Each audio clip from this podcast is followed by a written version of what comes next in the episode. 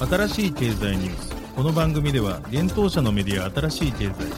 ブロックチェーン仮想通貨フィンテックに関する日々のニュース解説を平日毎日音声コンテンツでお届けしています。そして新しい経済ではブロックチェーン仮想通貨に関するニュース解説記事やインタビュー記事学習記事などのたくさんのコンテンツを掲載しております。ぜひ新しいひらがな経済漢字で検索してメディアもチェックしてください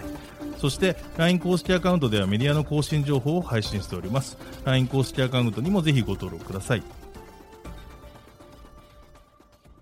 この番組は株式会社フィナンシェの提供でお送りします。フィナンシェはスポーツチームやエンタメプロジェクト、DAO などのトークンを購入して支援ができる新しいクラウドファンディングサービスです。サッカー J リーグ、野球、バスケなどのプロスポーツチームをはじめ映画やアイドル、インフルエンサーなど100以上のプロジェクトのトークンがフィナンシェで購入できます。さらにトークン購入者はプロジェクトに応じたキャンペーン参加や NFT などの特典も。ぜひ iOS や Android でフィナンシェのスマホアプリを入れて新たな応援体験を味わってください。あなたの夢がみんなの財産になるフィナンシェ。現当社新しい経済編集部の武田です。大塚です。はい、本日は9月の14日水曜日です。今日のニュースいきましょ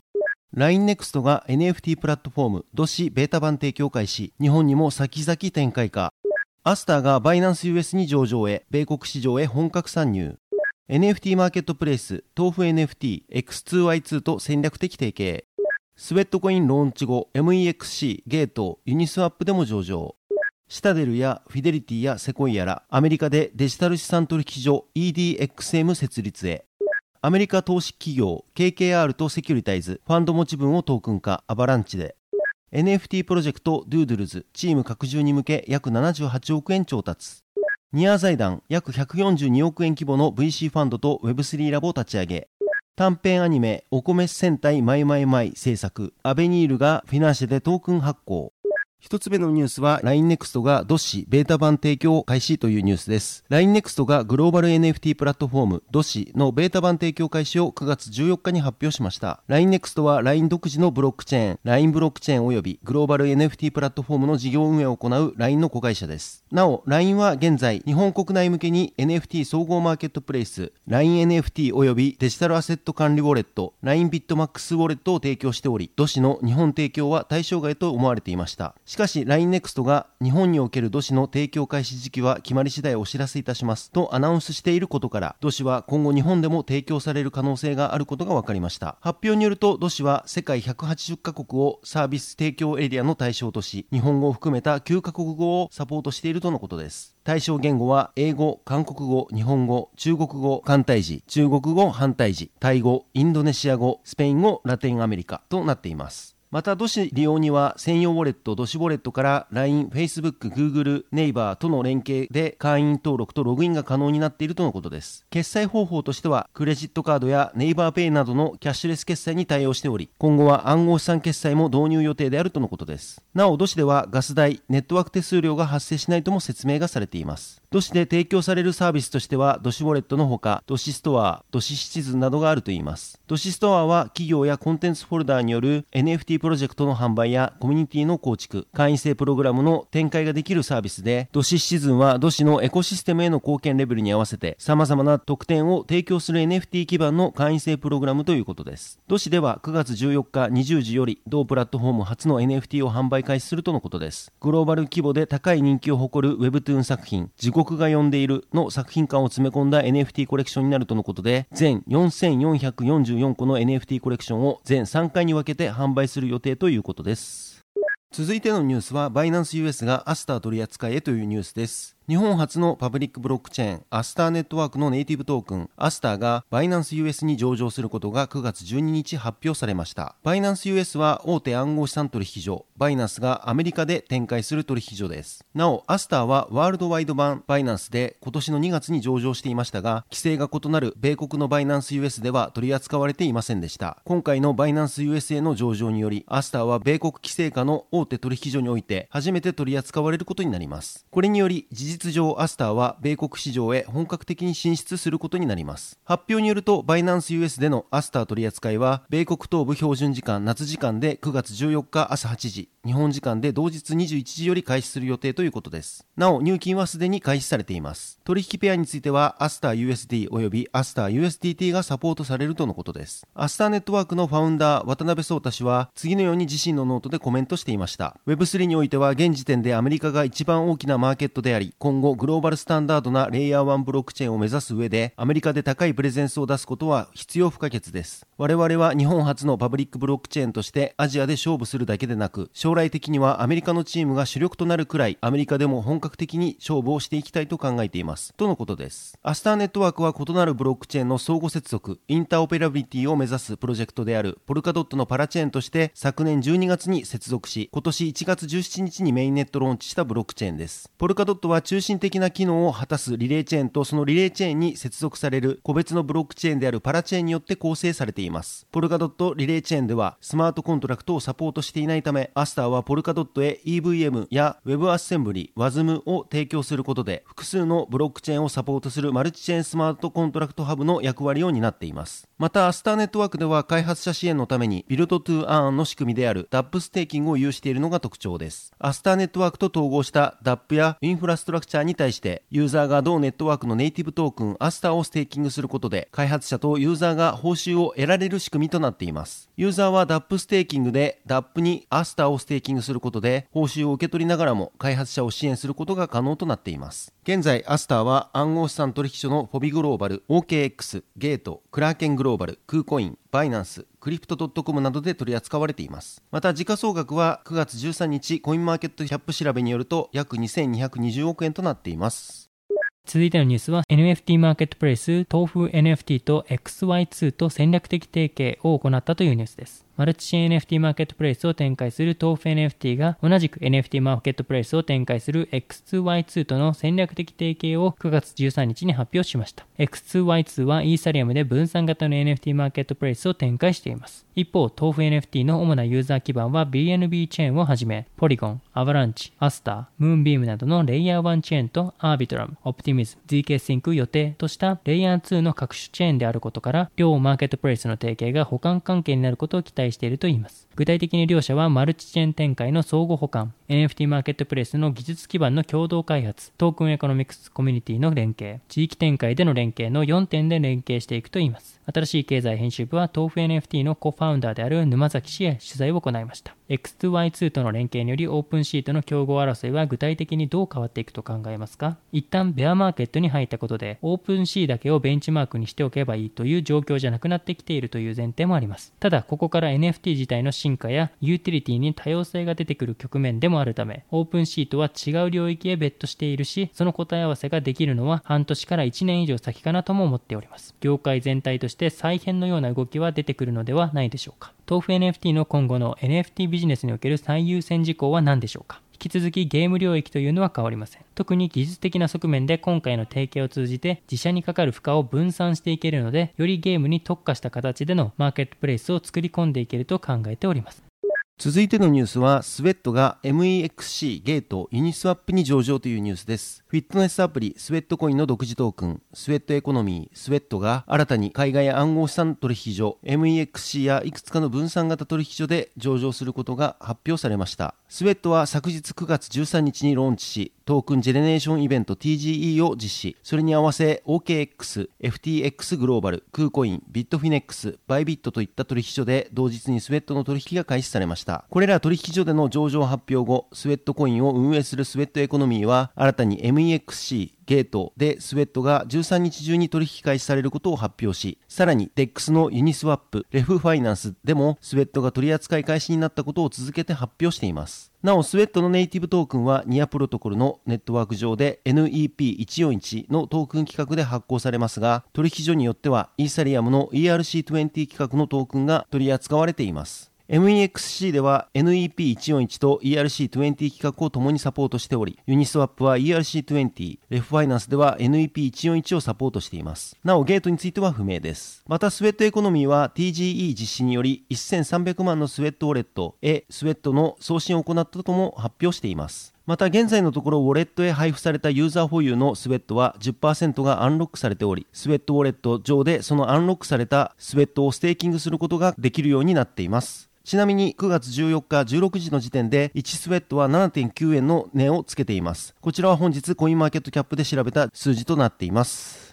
続いてのニュースは、シタデルやフィデリティやセコイアら、アメリカでデジタル資産取引所 EDXM 設立へというニュースです。アメリカの金融大手企業らがデジタル資産取引所 EDX マーケッツ EDXM を設立したことを9月13日に発表したというニュースです。EDXM はチャールズ・シュワブ、シタデルセキュリティーズ、フィデリティデジタルアセット、パラダイム、セコイアキャピタル、バーチュフィナンシャルなどの金融業界のリーダーによって支えられた完全に独立した事業体として運営されていくといいます。今後 EDXM と提携する市場参加者が増えることが予想されるとしています。EDXM はデジタル資産取引の潜在的な需要に対応し、信頼できる仲介業者を通じて安全かつコンプライアンスにのっったデジタル資産取引を可能にする取引所を目指すとのことです。EDXM はデジタル資産産インフラ開発の MEMX が提供する実証済みの技術と伝統的な金融市場のベストプラクティス、流動性の向上によるスプレッドの縮小を組み合わせ、アメリカの個人及び機関投資家向けに安全、高速、効率的な暗号資産取引を支援していくとのことです。EDXM の運営はデジタル資産カストディアンのネットワークを活用して顧客資産を保護され、取引はブロックチェーン上でより迅速かつ効率的に低コストで先金決済され、二国間決済は不要になるとのことです。また、顧客のセキュリティと規制人種も EDXM の中核的な基本原則であり、特に取引所の運営責任を取引する主体から切り離すことで、既存の暗号資産取引所には影響を与える重大な利益相反を排除する方針だといいます。なお、EDXM は重役となる管理職を多数採用し、今後数ヶ月のうちに経営陣を拡充していく予定とのことです。EDXM の最高経営責任者には、シタデルセキュリティーズの元事業開発グローバル責任者、ジャミール・ナザラリ氏。最高技術責任者には CBOE グローバルマーケッツによる買収を通じて、エリス X の最高技術責任者を務めたトニー・アクーニャ・ローター氏。ホーム顧問にはフィデリティブローカーレッジサービスの元最高法務責任者で、フィデリティデジタルアセットのホーム顧問であるデイビッド・フォーマン氏が就任したとのことです。さらに今後、暗号資産及び従来の金融サービス部門から追加で採用されていく予定だといいます。なお、EDXM の取締役会は設立メンバー企業の代表者で構成されているようです。EDX の取締役会メンバーは、暗号資産は3億人以上が参加する1兆ドルの世界的な資産クラスであり、さらに数百万人の需要が潜在しています。この需要を掘り起こすには高いコンプライアンスとセキュリティ基準で個人トレーダーと機関投資家の両方のニーズを満たすことができるプラットフォームが必要です。技術的、組織的なボトルネックを解消する MEMX がサポートするデジタルインフラにより EDXM は暗号資産市市場への安全な入り口となり大手金融機関向けに設計され利用されているプラットフォームでデジタル資産を取引するための最適な取引所として機能するでしょうとリリースで伝えています。なお、EDXM のメンバーであるシタデルセキュリティーズ、セコイアキャピタル、パラダイムは資本関係があります。2020年1月にシタデルセキュリティーズは、両社から11億5000万ドル、約1660億円の資金調達を行っております。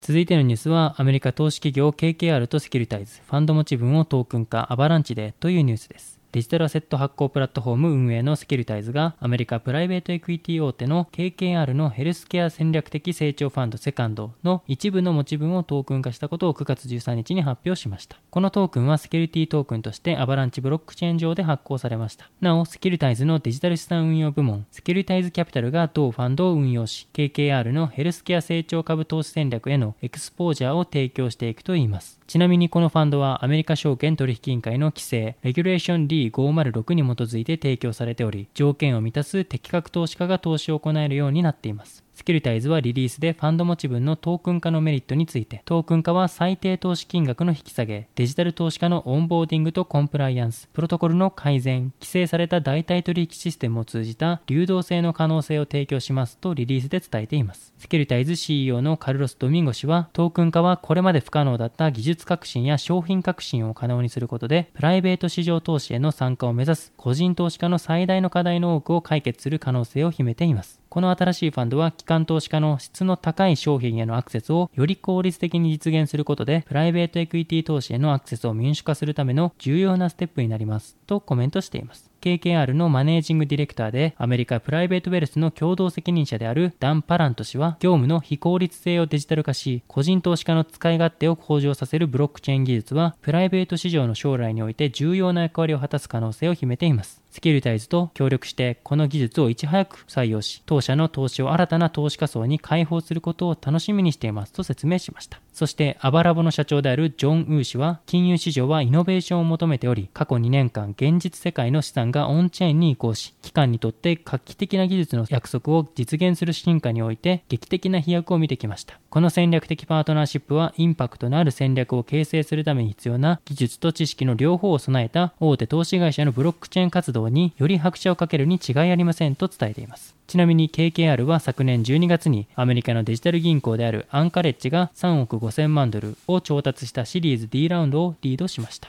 続いてのニュースは、ドゥードゥルズがチーム拡充に向け約78億円調達というニュースです。コレクタブル NFT プロジェクト、ドゥードゥルズがチーム拡充に向け約78億円5400万ドルを調達し、評価額が約1010億円7億400万ドルに達したことを発表しました。このことは、ドゥードゥルズがフォーブスの報道を引用する形で9月13日に発表しています。ドゥードゥルズは NFT アーティストバーントトーストがデザインし1万体で構成されたコミュニティ主導のコレクターズプロジェクトです。大手 NFT マーケットプレイスオープンシーの30日以内のコレクションランキングで取引総額は現在3222イーサ約5億5000万円で14位となっています。また現在の最低価格は7.5イーサ約128万円となっています。報道によると今回の資金調達はベンチャーキャピタル会社セブンセブンシックスが主導、他にもエークルーキャピタル、FTX ベンチャーズ、テンティホールディングスが出資参加しているとのことです。なお、セブンセブンシックスはアメリカオンライン掲示板サイトの運営レディットの共同設立者であるアレクシス・オハニアン氏が設立した会社です。ドゥードゥルズは今回調達した資金を製品開発や買収、独自技術だけでなくエンジニア及びマーケターなど世界クラスの人材獲得にあてチームを11人から30人に増やすとしています。そして来週には財務責任者や事業責任者、マーケティング責任者、ソーシャルメディアマネージャー、プロジェクトマネージャー、フロントエンドエンジニア、バックエンドエンジニア、デザイナー、イラストレーターといった18人の正社員がドゥードゥルズのキャリアページにて公開されるとのことです。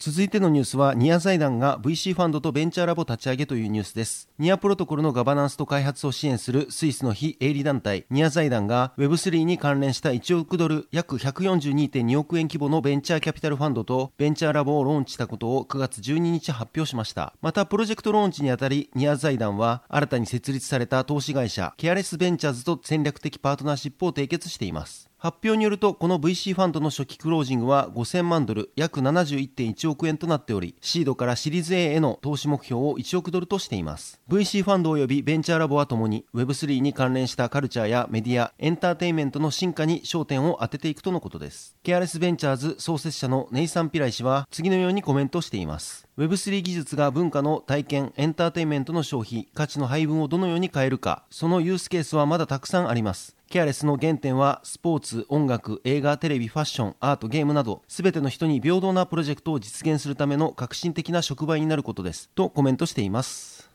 続いてのニュースはアベニールがフィナンシェでトークン発行というニュースです。次世代クラウドファンディングサービスフィナンシェが合同会社アベニール発足のオリジナル IP 創出プロジェクトの始動とトークンの新規発行販売を開始したことを9月14日に発表しました。アベニールは音楽コンテンツや映像作品のサウンドデザインを手掛ける企業です。オリジナル IP 創出プロジェクトでは映画監督兼プロデューサーの山口隆太郎氏がサポートに入り、サポーターやクリエイターと一緒にコンテンツ制作を通して社会問題について考えるきっかけとなる新しいオリジナル IP を創出するプロジェクトのことです。今回のトークン発行によるファンディングにより、同プロジェクト第1弾の取り組みとなる食品ロスをテーマにした短編アニメ、お米戦隊マイマイマイの制作をトークン購入者であるサポーターと進めていくといいます。集めた資金は現在第3話まで制作を進めているお米戦隊マイマイマイの続編制作やオリジナルグッズの制作に利用するとのことです。なお、サポーターはトークン購入の特典として、プロジェクト運営の一部に携われる投票企画への参加や、参加型イベントへの招待、特典抽選への応募などの権利が得られます。投票はトークン保有数に応じて投票数が多くなる仕組みや、保有しているトークン数の割合によって、抽選特典の当選確率が変動する仕組みとなっています。また一定のトークンを保有しているサポーターには限定の特典も提供されるとのことです。なお、フィナンシェで発行されているトークンは金融商品取引法上の有価証券ではなく資金決済法上の暗号資産でもないとのことです。現在発表されているトークン保有者への特典として新キャラ制作会議キャスト選出会議への参加や限定動画メッセージ、アニメに関する NFT プレゼント企画への抽選応募券、声優やキャラクターデザインへの投票権、声優キャラクターオーディションや主題歌オリジナルレコーディングへの参加などがあります。トークン販売ファンディングの実施期間は9月13日18時から10月31日18時が予定されています。なお、トークン販売メニューは全5種類が用意されており、公開されている支援コースは5000ポイントのものから10万ポイントのものまであり、それぞれ獲得できるトークンと特典が異なります。例として5000ポイントのメニューでは5000ポイント分のトークン付与に加えコミュニティへの参加、投票企画、抽選応募への参加券、キャラクター全員集合デザインコレクションカード、メンバーシップ NFT 配布、アニメ最新話を先行公開、スタッフの動画メッセージなどが用意されています。なお、フィナンシェポイントはフィナンシェプラットフォーム上でのみ使用できるポイントのことで、1ポイント1円で購入できるものとなっています。